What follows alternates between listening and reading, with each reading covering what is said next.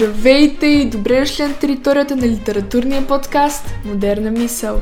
Аз съм Теодора Милева, а днес мой гост е българинът с най-много номинации за Нобелова награда за литература Иван Барзаков.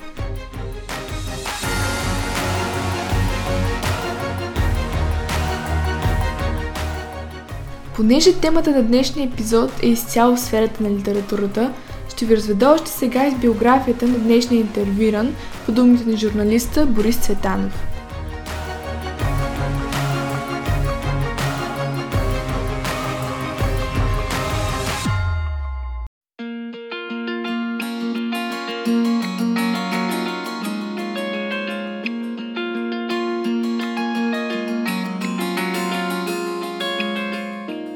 Само 23 годишен, той е вече редактор на превода на двутомника Писмата на Ван Гог до брат Мотео, издаден на 80 езика.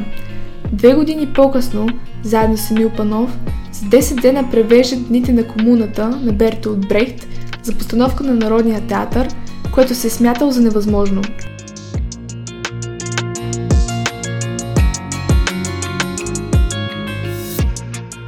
Бил е за кратко време и асистент-режисьор, както и хоноруван преподавател в елитно столично училище, впечатлил с експериментите си гостуващия в страната английски министр на образованието Фред Мали.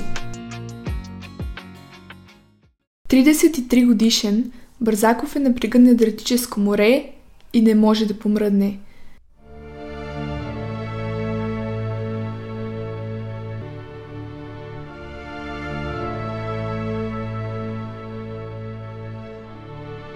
Предстои му най-решаващата крачка в живота. Пред мен бяха три смърти. Ще сподели след години. Първата зад него, ако го хванат.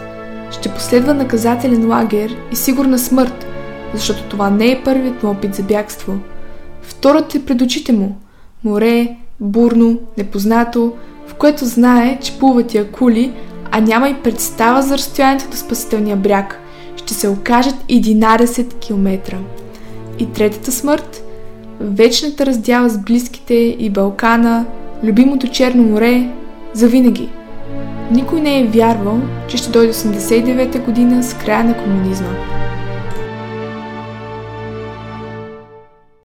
Запитан защо избяга от България, Бързаков отговаря Бях вътрешен емигрант в собствената си родина. Това определи целта на живота ми – от тук и завинаги да работя, а един ден и да пиша за страданието и изгнанието, както в чужбина, така и в родината. Няма нищо по-страшно от вътрешната емиграция и бях сигурен, че в чужбина ще съм по-полезен за страната си, а и за света. След реемиграцията си в САЩ, Години наред изнася лекции и семинари по експериментални методи в образованието и психологията в редица университети, корпорации и престижни клубове в САЩ, Франция, Германия и много други страни. Консултант е също на държавни ръководители. В 1978 година професор Бързаков, заедно с група психолози, основава и ръководи в Сан-Франциско Международен консултативен институт за нови методи за образованието – Създава система от методи Optimal Learning за максимално развиване на мисълта, приложена по-късно в 29 държави.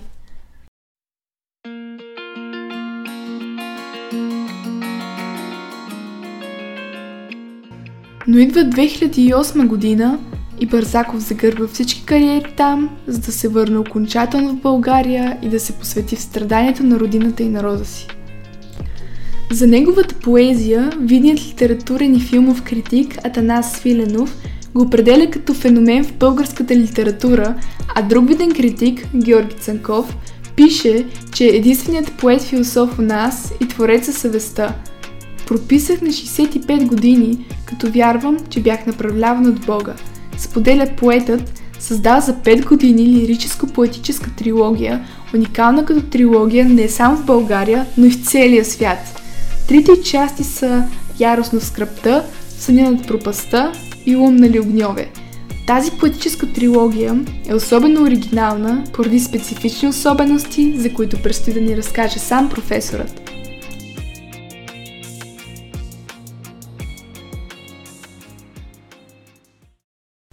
Здравейте, господин Бързаков! Бихте ли ни разказали повече за трите си стихосбирки? Наши слушатели! Радвам се, че ще чуете нещо, което може ви интересува и че ви е интересно за работата ми.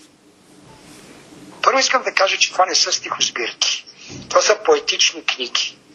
Разликата между стихосбирка и поетична книга е в това, че стихосбирка, думата стихосбирка го показва. Тя е сбор от стихове.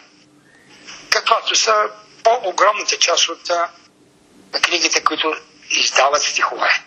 Поетичната книга се задължава от полиграфична гледна точка да представлява съвсем друго нещо. Тоест, трябва да има съчетания между стиховете, особено. Сега ще стане въпрос по този въпрос, ще го развили. Това искам да обясна. Значи, поетична книга е тази, която съдържа стихове, може да съдържа не само стихове, и която има а, особено съчетание на нещата в себе си. Това наричаме поетична книга. Така, това е а, общо определение. Когато говорим за моите книги, трябва да бъдем наясно, че тук става въпрос за една трилогия. Лирическо-поетическа трилогия. Тя е поетическа, защото това са а, предимно стихове, макар че има и мисли, естествено, има и някои е, съвсем кратки есета, но са доминиращата част са, са стиховете, е поезията, защото от моя гледна точка има разлика между стихове и поезия. Не всички стихове са поезия. Мога, стиховете могат да бъдат много красиви, но, но определението за поезия, което раздаваме поезията, това не са стиховете, а таинството в стиховете. Това е поезията. И таинството отвъд стиховете. Зависи как го погледнем. Сега, тук е важно да кажа, че а, тази трилогия, казахме поетическа трилогия, тя е лирическо-поетическа, значи това не е епос. Почните произведения на Омир, доколкото той ги е създал. И това не е сигурно. Илиадът и Одисеята са епос. И не само те. И в нашата литература има редица епически произведения. Нали? Поемите са обикновено епически. Например, Кървава песен на пен човек. Почуте кърва песен е епос. Тя не е лирика. Лирика имаме тогава, когато няма, не разказваме някаква история. Имаме лирик. Въпреки, че при мен има някои лирически стихотворения, които имат характер чак на поема. Но те са малко. Много малко не брой, изключително. Окървавена луна е една от тях. Преимуществено стиховете са, и, са лирични, стихотворенията са лирични и следователно тази трилогия е лирическо-поетическа трилогия. Надявам се, че е ясно. Като такава, тя се явява според множество критици и литературоведи единствена не само в България. България знаем, че няма нито една лирическо-поетическа трилогия. Няма такава. Това го знам и аз от познанията ми, знам и от историци и критици. В България нямаме такава по света, вероятно, има много малко лирическо-поетически трилогии. Има разкошни поеми, има разкошни стихове. Има много по-големи поети от мен и в България, и по света, но ние говорим тук за трилогия. Аз, когато съм в чужбина, живея в, а, или в музея, или в книжарницата и библиотеките, никъде не съм видял лирическо-поетическа трилогия, никъде. Но допускам, че тук таме има някой. Тук таме. Горе за света. Но тази лирическо-поетическа трилогия, нейните, трите, трите, трите части са яростно скръпта, първата книга, втората е в, в самия над пропаста и третата е луннали огньове. Те имат няколко издания. Ние говорим сега за трите като съчетание. Католическо-поетическа трилогия. И защо са единствени, предполагаме, в света? Освен, че са много рядко среща такова нещо, тази лирическо-поетическа трилогия притежава някои особености, които я правят уникална. Мене ми е малко неудобно да говоря така за собствените си неща, но няма как, това е действителността. Тя е уникална поради специфични особености. Първо, необичайната интеграция на всички компоненти необичайна интеграция Какво разбираме по това нещо? Това означава, че има, имаше едно движение, едно съчетание на стих към стих, на цикъл към цикъл, заглави, даже на заглави към заглави. Даже на заглави към заглави. Да например, в Яростовската, книгата Яростовската, която е първа част от трилогията, първият цикъл, те са там три оформени цикли, съвсем видно оформени цикли. В другите две книги циклите са много по-дискретно предадени. Тук в първата книга те са съвсем ясно оформени като цикли и първият цикъл, наименованието му е в бездънната пропаст на робството, вторият е за винаги в изгнание, а третият се казва вече бездната днес. Значи усетете връзката в заглавията. Първата и третото. Бездънната пропаст на робството, бездната днес. Виждаме литерацията, виждаме връзката между думите. Надявам се, че го виждаш. И го виждате. Това е само един пример, малък пример. Така, значи имаш необичайна интеграция на всичките, едно движение на цикъл към цикъл, стих към стих, идея към идея и даже заглавие към заглавие. Тази необичайна интеграция в едно динамично единство. То включва някои други особености, които ги няма никъде в световната поезия, в трилогиите им, доколкото знам. И не само в трилогиите. В книгите, в поетичните книги, които не са трилогии, аз не съм ги срещал. И не само аз. Критиците казват, че не са ги виждали. Една от тези особености е конвергенция на времената. Това означава, че едното време прониква в другото. Конвергенция на време. Например, дам веднага пример. Пак в Ярост скръпта, едно от стихотворенията в първия цикъл, което се казва Осъдени за винаги, беше прочетено в на събиране на писатели за независимите, на независимите писатели това стихотворение касае времето на комунизма. Аз го прочетох 2009 година и се възприе като изцяло за сега. Сега е още по-верно, още по-актуално 2020. Значи имаме това, тук разбираме конвергенция на времената. Нещо, което е писано в едно време, прониква вече в друго време.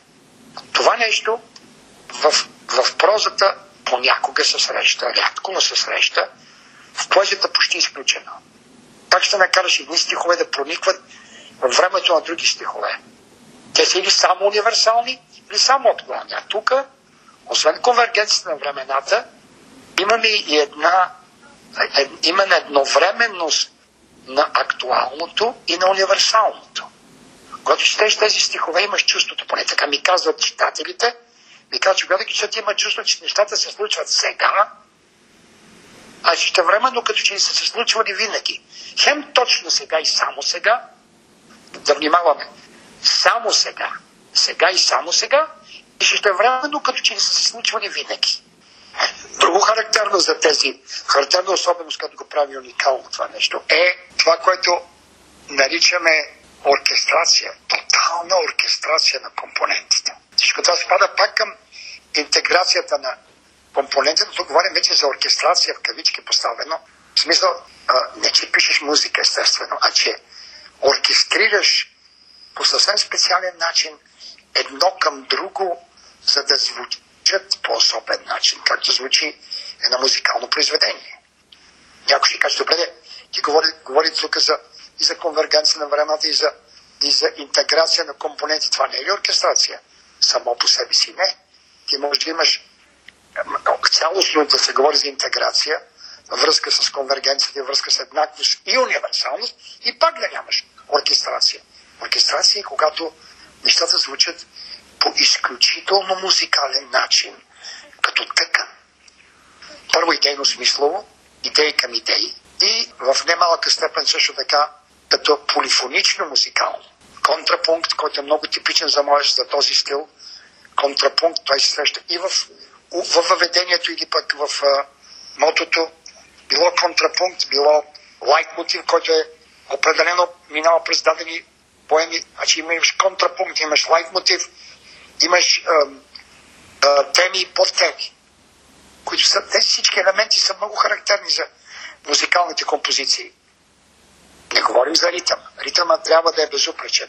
Една поезия за мен ритъм е задължителен, иначе поезията куца. Тук не говорим за ритъм, не говорим за рима, говорим за лайт мотив, за контрапункт. Например, ще ви, ще ви дам, веднага давам един пример с стихотворението а, Сълза. Неговото въведение, от аз обикновено използвам за въведение или не, нещо, което аз съм казал, измислил, цитат от даден поет, което е мото. Това вече е мото. Значи в случая въведение, това е значи сълза е заглавието, ето въведението. Светът отделя бавно и мъчително светлината от нощта. В друг вариант се появи бавно и мъчително се отделя светлината от нощта. Значи, понякога път срещаме различни варианти, но ролята на въведението или на мотото е да въведе една линия. Контрапункт, между другото, трябва да обясня за някои хора, които не го познават. Контрапунктът не е противовес. Контрапункт е когато имаме една линия и паралелно с нея една друга линия, която е доста паралелно с нея. Идва от италианското понто контрапунто. Значи на всеки пункт от едната линия отговаря друг. И това е, така да се каже, контрапункта в литературно отношение. И да се върнем към сълзата, който давах за пример. Специално тук, в това стихотворение сълза, тук въведението е бавно и мъчително денят отделя светлината от нощта. Бавно и мъчително денят отделя светлината от нощта. И идва вече текста на самия стих. Сълза в очите на детето. Едно измамено дете. Тя струва колкото света. Ето се вземе една идея, сълза в очите на детето, едно измамено дете. Тя струва колкото света, а въведението бавно и мъчително денят отделя светлината от нощта. Това са две различни линии, но идеята вече и по този начин се получава полифония. Тоест, какво е полифонията в случая? Това е тези две линии образуват една цялостна полифонична композиция. Всяка една само по себе си има своето значение, двете заедно звучат общо. В световната литература в 20 век, в, не в поезията, а в прозата, съм го срещал при някои разкази на Хемингой, които той ги въвежда по този начин, само някои, и особено в най-вече в романите на Фокна, Уилям Фокна. Не всичките му романи, някои са точно изградени така. Две тотално самостоятелно линии, които ги обединява една философска идея. Фокнер е велик точно в тези неща. Уилям Фокнер. Така, това беше специално за контра... това беше за контрапункта, вече имаш лайк мотив, не... мисъл, като се появява, като се развива в другите стихове, имаш теми и подтеми.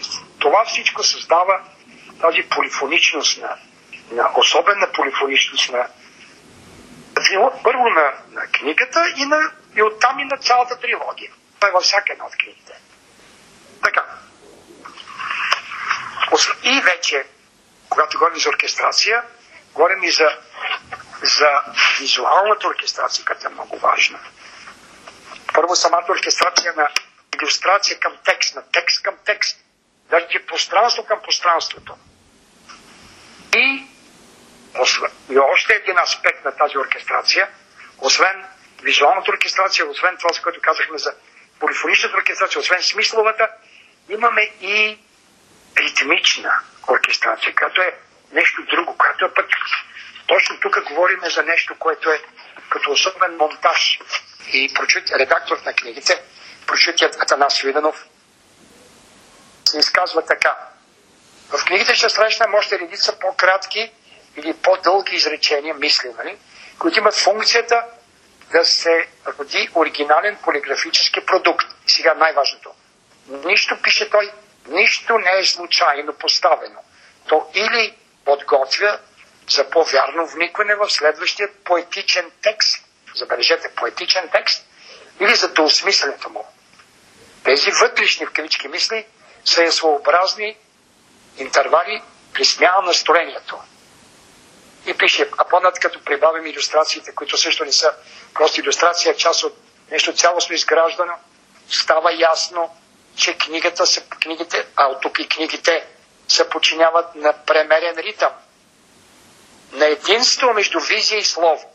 На езика на киното, който силно познава великолепно като най-добри кинокритик. Езика на киното той споменава за мен част, като Бързак отлично познава както и музиката и изобразителното изкуство. На езика на киното това е монтаж, съответстващ на стилистиката на поезията му. Тази поезия не е изключително на багри, не е полихромна, значи многоцветна, по-скоро е графично пестелива, което никак не е пречи да се извиси до метафоричността. Така според мен тя се доближава до изказния свят на Едвард Мунк, до експресията на гениалният норвежец, когато всеки, вся, което, когато всяко ново поколение преоткрива. Това са думите на Свиденов.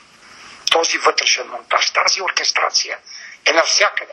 И в трите книги. Абсолютно навсякъде. По начин, по който а, трябва да се познава много основи, дълбоко и киното, изящните изкуства и монтажите трябва да се знаят как да се направят, за да се постигне това нещо. И така се постига уникална трилогия. А вече това се постига във всяка една от книгите. А когато го направиш в трите книги и книга към книга се отнасят, не само заглавие, заглавие, не само стих към стих и заглавие към заглавие, но и книга към книгата в този вече об, обхващаш монтаж. Имаме някакво постижение, затова тези неща ги няма на световната сцена. В този смисъл може да се каже, че тази лирическо-поетическа трилогия е уникална в света и може би е най-доброто, което съм постигнал. Аз имам методи съм създал. Постигнал съм редица други неща. Мнозина от някои от са, са като Optimal Learning се е употребявал и се е приложил от 29 страни. Но аз лично считам, че точно тази трилогия е най-доброто ми постижение. Защото просто не можеш да я намериш такава. Това е за поетичните книги. Всичко, което разказахте за книгите си до момента, е наистина изключително интересно и впечатляващо, а изглежда и се оценява, защото от март тази година номинациите ви за най-престижната награда, а именно Нобелвата, са вече 9. Как се чувствахте, когато ви номинираха за пръв път? Аз предполагам, че съм номиниран толкова пъти и даже номинатор е получил писмено потвърждение. Всичко е анонимно, строго анонимно, но той не може да получи, той не може да получи потвърждение, че Шведската академия приема за тази година номинацията, ако не става про за неговия, този, който е номинирал. Явно. Те, те не се плащат да случайни лица. Аз си го обяснявам това, че те са видяли цяло това съотношение. В трилогията трите книги са описани още от първия път, още 2013 година, и виждат, че това става, става уникално произведение. Може би не са даже се замислят доколко е като трилогия уникално, но виждат, че това съчетание става уникално в света. И понеже отговаря и на второто условие, Нобел поставя две условия. Едното е номинира се само произведения с най-висока художествена стойност – и второ, да имат определено идеалистично каузално звучение. Това е каузална поезия. Тя е просмукана с каузата цял. И на страданието, и на мъката, и трите книги. Значи те отговарят на условията изцяло на Нобел. И в този смисъл за това са номинирани толкова пъти. А как съм се почувствал да отговоря накрая? Безкрайно поласкан. Докато предполагаме, то няма потвърждение, знаем със сигурност, понеже 50 години по-късно се разкрива кой е, да сме, знаем, че Пенч Човек бил номиниран, знаем, че Иван Вазов бил номиниран и е, знаем за още един не толкова популярен е, писател, че може би е бил номиниран, но за другите предполагаме. За съвета Маграна предполагаме, че номиниране може би 4 пъти, дори 5 пъти. За Антон Дончев по всяка вариант с 2 или 3 пъти. Радичко знаем, че 2 пъти е номиниран.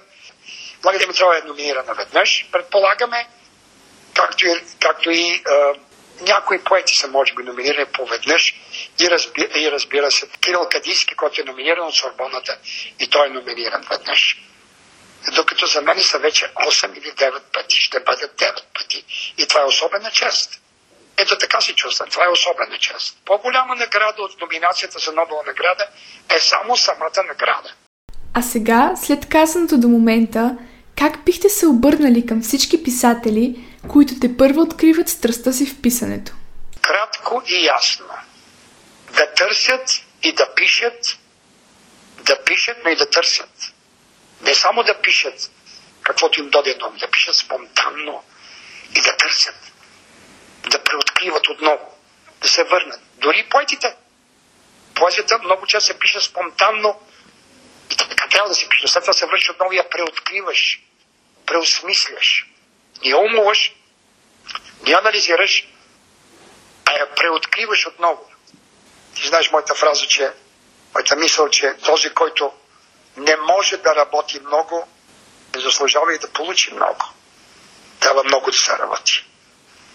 И колкото повече талант имаш, толкова повече работиш, защото талантът задължава, те задължава. Какво значи талант? Това означава една висша способност, която е свързана с високите критерии.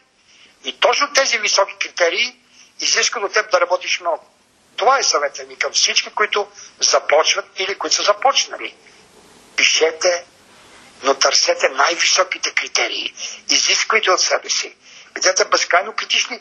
Търсете и работете. Работете и търсете, търсете и работете. Това е.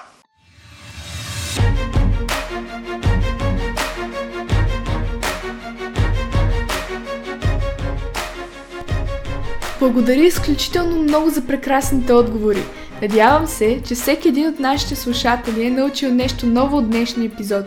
Пожелавам ви хубав и усмихнат ден, а вие продължавайте да следите нашия подкаст.